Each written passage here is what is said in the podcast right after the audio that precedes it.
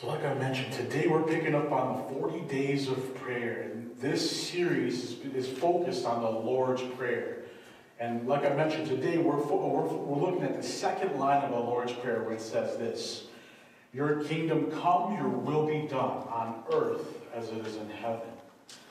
This line focuses on, uh, uh, focuses on prayer as kingdom partnership. And so last week we learned about how prayer is uh, the first time of the Lord's Prayer. Prayer is at prayer as worship. We're going to learn about kingdom uh, prayer as kingdom partnership.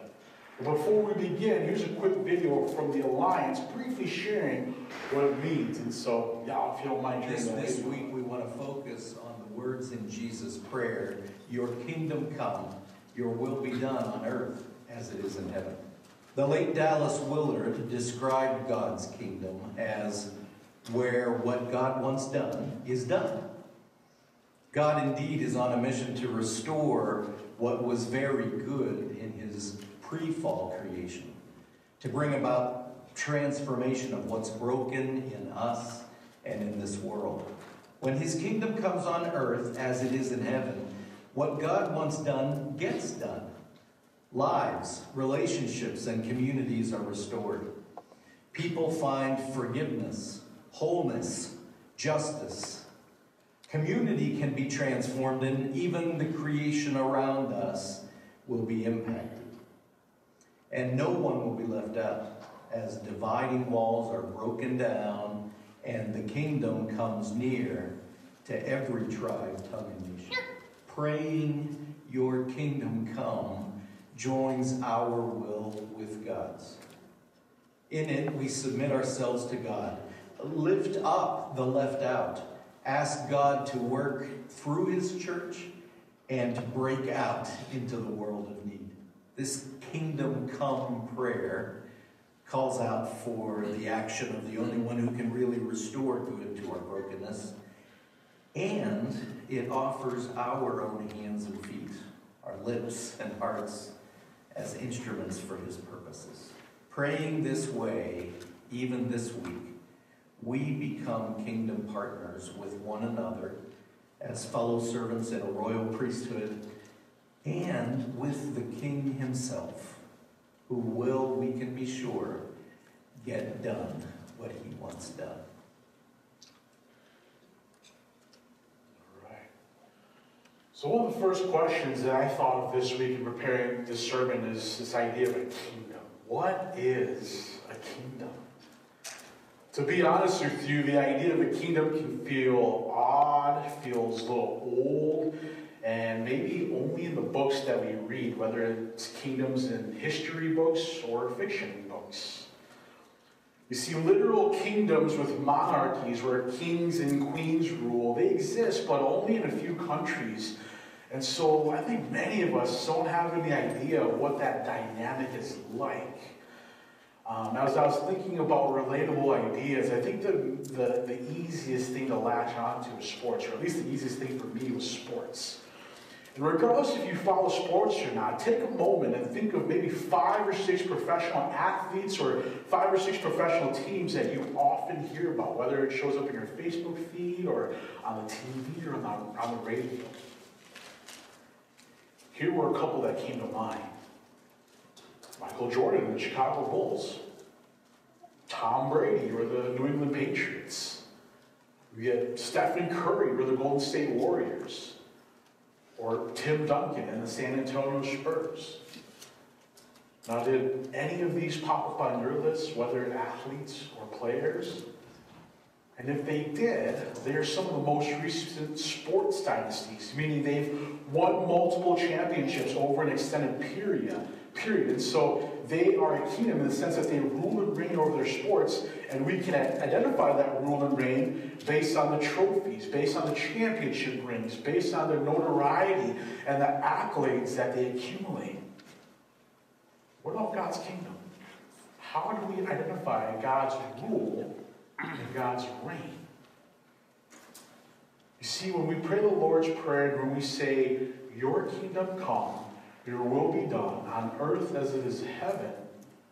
We are identifying that God is in action, that God is doing something.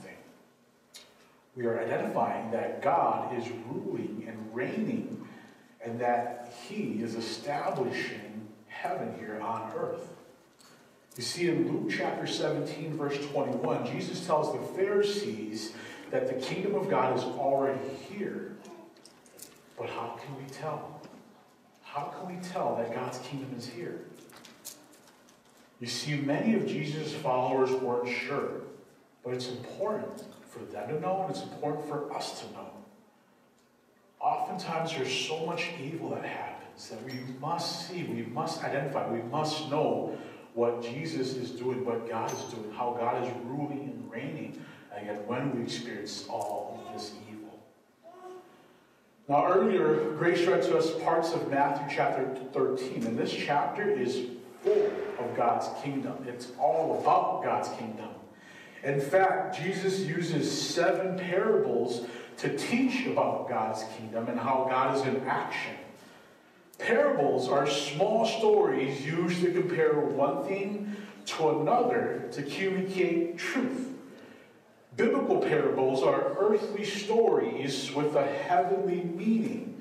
And so we saw how Jesus, uh, Jesus' parables, they drew from everyday life situations like farming and agriculture and, and sowing seeds. And then he put those experiences, those everyday experiences, into stories that communicated truth about heaven. And so we're briefly going to dive into each one of them and find the truth about God's kingdom.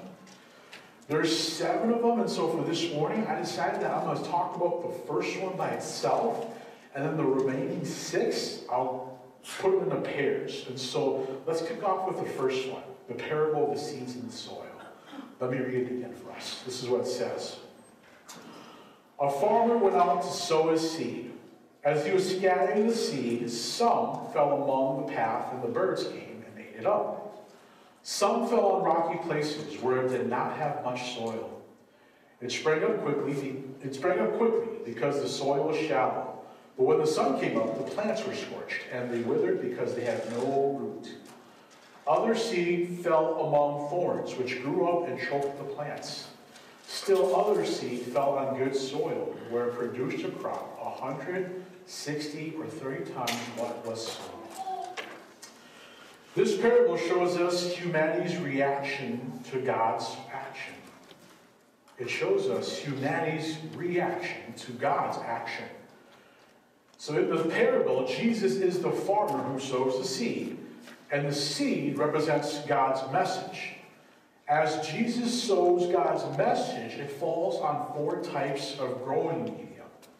First, a path, rocky places, thorns, and then finally, good soil.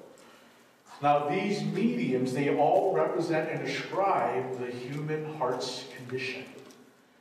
You see, seeds that fall on the path, um, seeds that fall on path are people with hard hearts.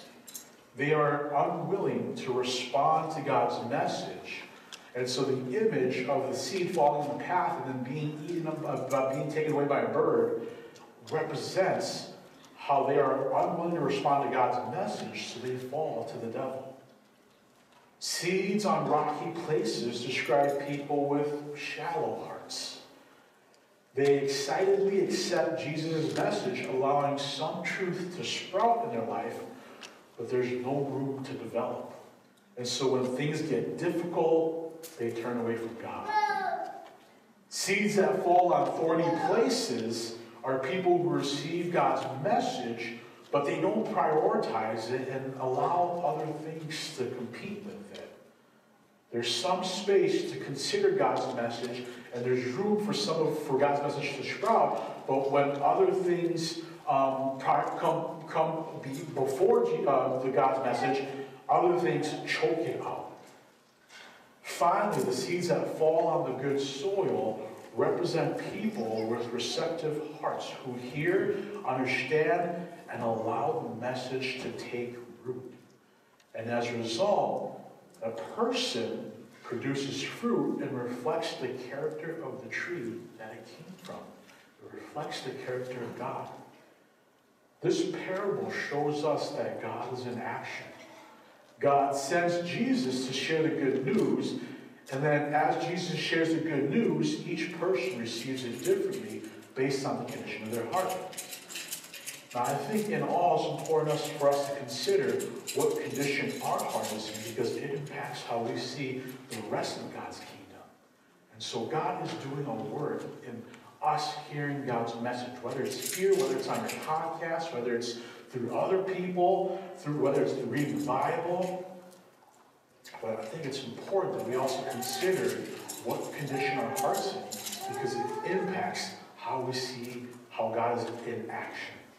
If we don't have a heart that is ready to take God's message and allow it to grow, it prevents us from seeing how God is in action.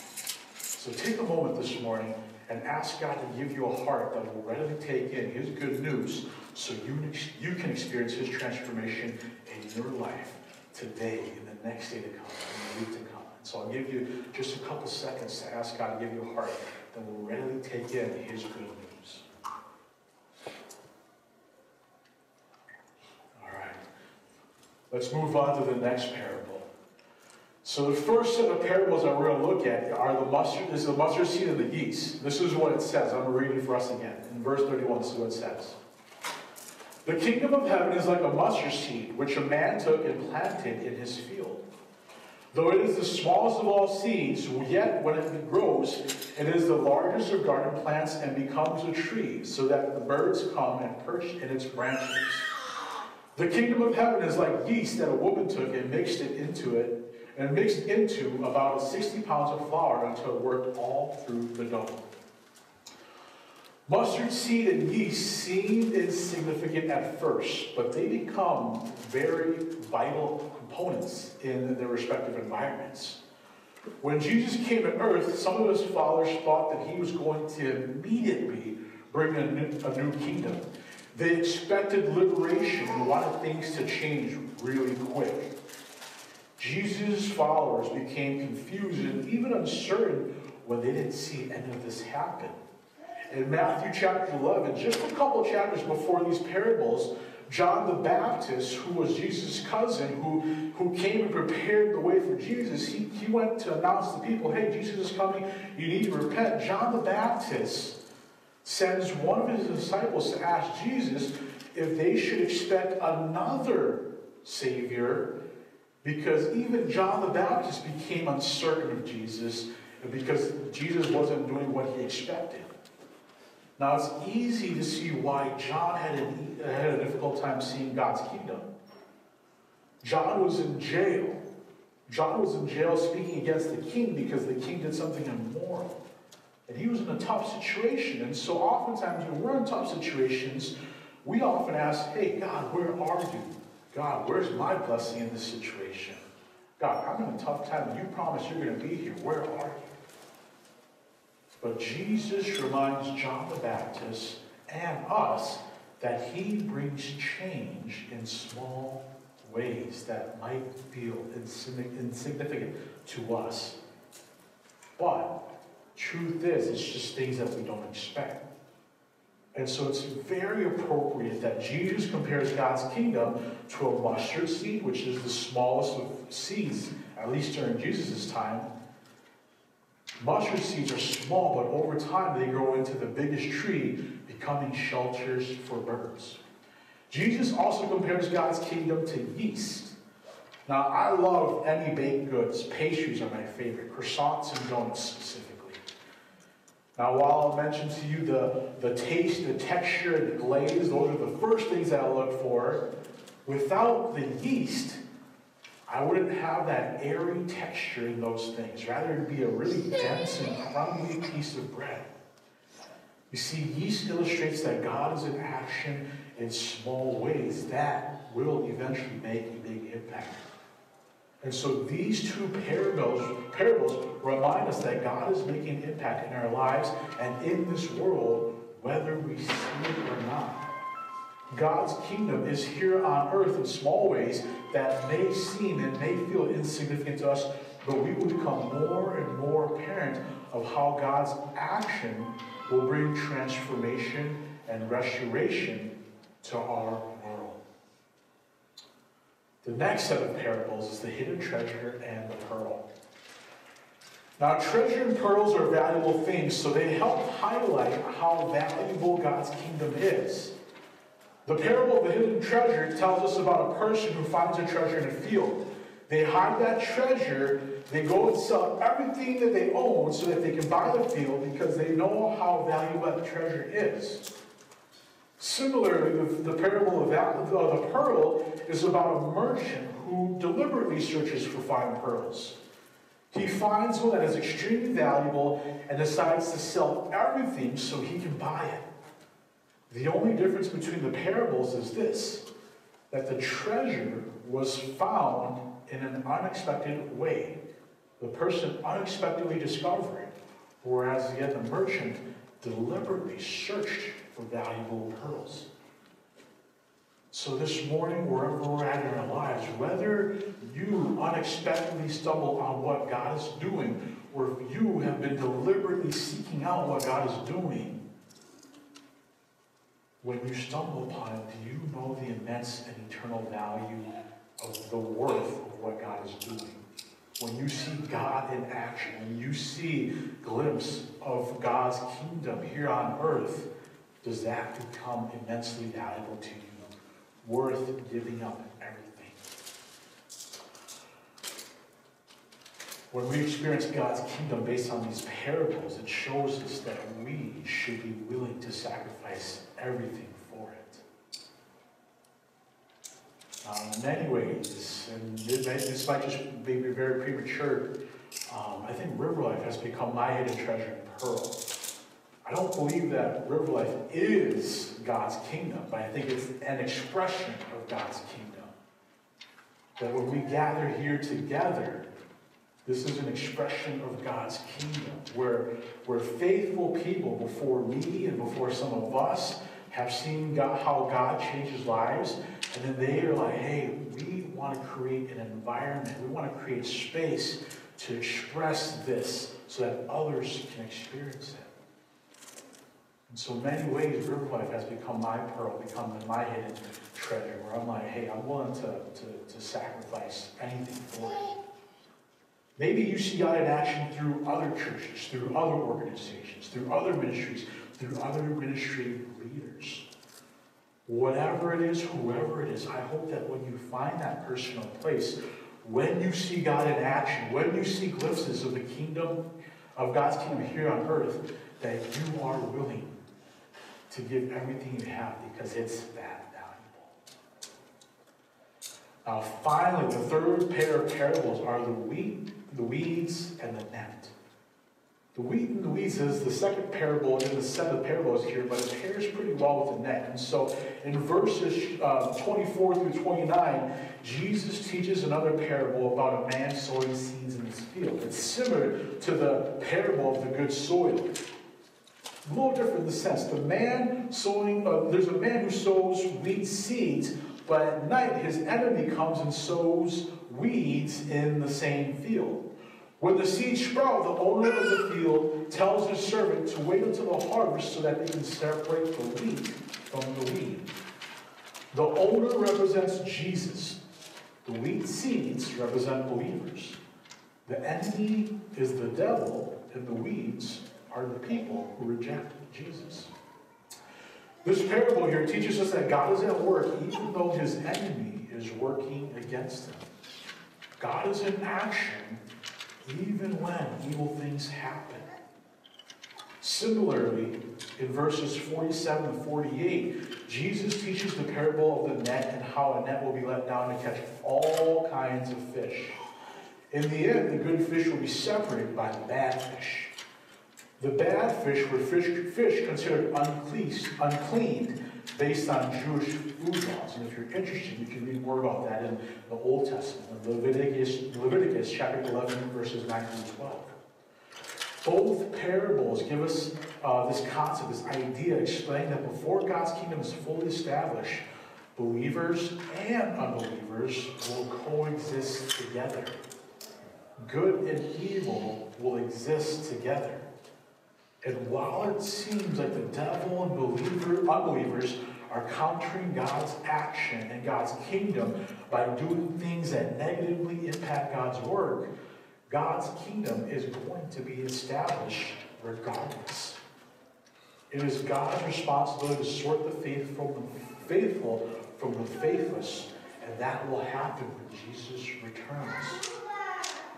And so, as God's kingdom is established, as God is in action, when we see evil things happen, they are not countering, they are happening, but know that remain faithful in what God's doing because God will put an end to it when Jesus returns. Now, that's a lot of information thrown at you. So, to summarize these parables, we can understand these four things about them. We can understand these four things about God's kingdom. First, God is, God is in action primarily through the message that Jesus teaches. We call it the gospel. God's in action primarily through the message that Jesus teaches. Second, God's action appears small, but they will produce big results. God's actions appear small, but they will produce big results. Third thing we can we learn about God's kingdom in this, uh, in this chapter here. Don't miss out on when God is in action. It's worth giving up everything for. Don't miss out when God is in action. It's worth giving up everything for. for. And lastly, don't dismiss God's action among all the evil that we face. God's actions will last. Don't dismiss God's action among all the evil things that we experience and face. God's actions will last. So, what does all of this mean for us? You see, after teaching his disciples these seven parables, he asks his disciples if they understand, and they say yes.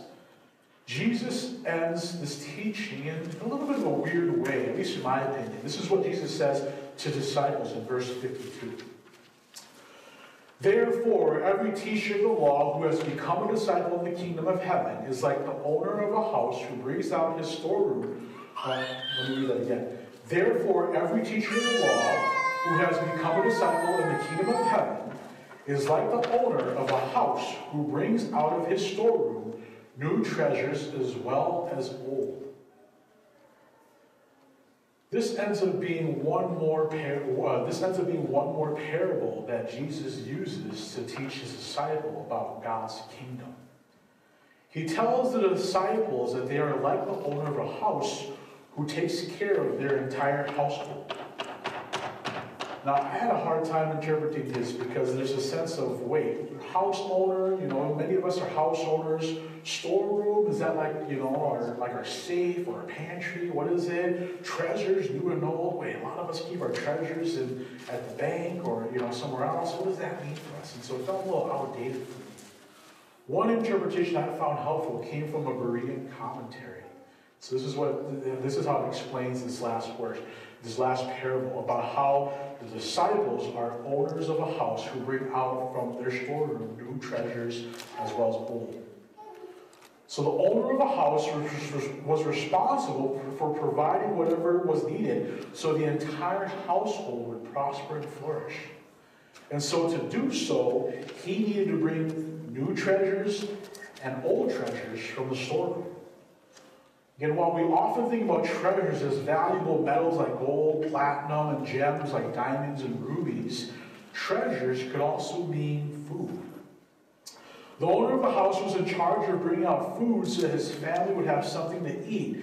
And he would strategically do so by serving his oldest food items with his fresh, freshest produce so neither is wasted. You see, if he only served the old, the new would be wasted because the family would not get to taste the fresh produce or the fresh meat. And if he only served the new, the old would eventually rot and spoil, and he would have to throw them out. He needed to balance both so neither was wasted. And he did so that his so that his household would flourish. So Jesus wanted to take all the things they knew about God in the Old Testament along with all the new things that Jesus was teaching them, and teach others about God's promises. You see, this last parable, parable about the disciples being house owners and how they needed to uh, bring new and old treasures from historical houses, storerooms, The disciples need to know all of God's truth so that they can go out and teach others everything they knew about God. The disciples' responsibility was to make the truth of God's kingdom clear to everyone so that they too could flourish. So, in light of, uh, for us, in light of what Jesus teaches about his kingdom, when we pray, Your kingdom come, Your will be done on earth as it is in heaven, it can remind us this that the Lord's Prayer reveals how God is in action so we can be in action. The Lord's Prayer reveals how God is in action so that we can be in action. And so consider how you can be in action for God today, or even this week. What is God doing in the spaces you occupy that you can join Him in on? God is doing something in your space that involves sharing His truth, and that results in lives being transformed. You're not responsible for transforming people's lives. God's responsible for that. But you are responsible for sharing His truth. Can we be faithful in sowing seeds of God's good news to those all around us? Yet sowing, not making their hearts the good soil, but just simply sowing. Each and every individual is responsible for their heart's condition. But we all can sow. God's doing something small in your space that's going to make a huge impact. Can you be faithful and do something small, like be kind, be patient, be honest, be present, be gentle, and commit to these small things, trusting that they will make a big impact? God's kingdom is extremely valuable. Consider what's valuable in your life. If it's God's kingdom, can we continue to purge what we have so that we can continue to invest more into God's kingdom? And if it isn't God's kingdom, search diligently for the reason why certain things are valuable in life. It's not that we can't enjoy them, but sometimes things become idols and we prioritize them over everything else. And so try to understand the meaning. Why is this so important to me? Can those things fulfill your needs like how God can? Be faithful in everything that you do, even though you might not see the results or get the results that you want. We have a real enemy, the devil, who's trying to counter everything godly, but continue to be faithful and persevere even when it feels pointless. Trust that the actions that you take for God's kingdom will make a difference. Before we conclude, I read this last night in a book called Soul Care by Rob Reimer. This is what he says about God's kingdom. And I think it wraps really well to what Tim Crouch, um, the guy the video, talked about, uh, talked about when he, when he explained God's kingdom. This is what Rob Reimer says. The kingdom of God is the reversal of everything that went wrong when sin entered the world. It is the restoration of everything back to the way God intended to be. God is in action. And He is reversing everything that went wrong when sin entered the world. He is restoring everything back to the way that God intended to be. I think that's worth being aware of. I think that's valuable. I think that's something beautiful.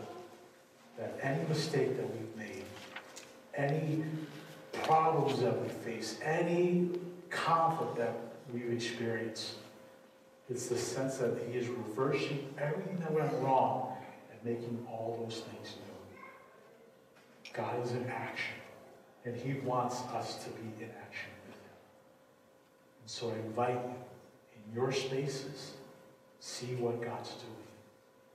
It might not be noticeable at first. It might, like, might be like yeast, or it might be like mustard seed. But He's doing something. And that's our job to see what He's doing. Join me in prayer.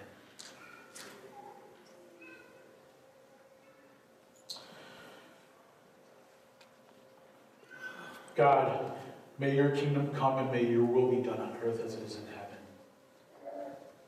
God, you're doing a mighty work here at 9000 101st Avenue North, Brooklyn Park, Minnesota 55445. You're doing a mighty work in our homes. You're doing a mighty work at our jobs, even if we work remotely. God, you're doing a mighty work with our family, with our kids, with our spouse, with our extended family, with our friends. You're doing a mighty work in the grocery store, our favorite stores, and our favorite hobbies and community to be with, Lord. Your yeast is permeating everywhere. May we be aware of how you are yeast in our world. May we be ever so attentive and aware of what the Holy Spirit is doing in our environments. May we not miss out on what you're doing. And so, would you be with us the rest of the day, the rest of the week, for the rest of our lives, Lord? And with eyes that maybe have just simply passed through the every mundane thing of our life, help us see what it is that you're doing. May you help us see how you are in action. May you help us see how you have established your kingdom here on earth. And though it's not fully here yet, Lord, like yeast that takes time to rise, like a mustard seed that takes time to grow, help us be attentive to see how it is growing. Allow us to faithfully sow seeds of your message to all of our respective environments, knowing that you are in action. Bring reversal, bring restoration, bring redemption to all kinds of evil that we experience, whether intentional or unintentional. Whether we are the cause of the evil or we are the recipients of evil. We ask that may again we just be so attentive when we see you at work, Lord. We see what is it you're doing. May we join in on what it is that you're doing. So we thank you that we get a part in this. We thank you that as you are in action, Lord, you also invite us into action as well, too. So may we be repres- representatives your kingdom. Just point people that, hey, what you're experiencing right now might not be so great, but we believe in a God who will restore all of it. So we thank you. We pray with this in your name, Lord.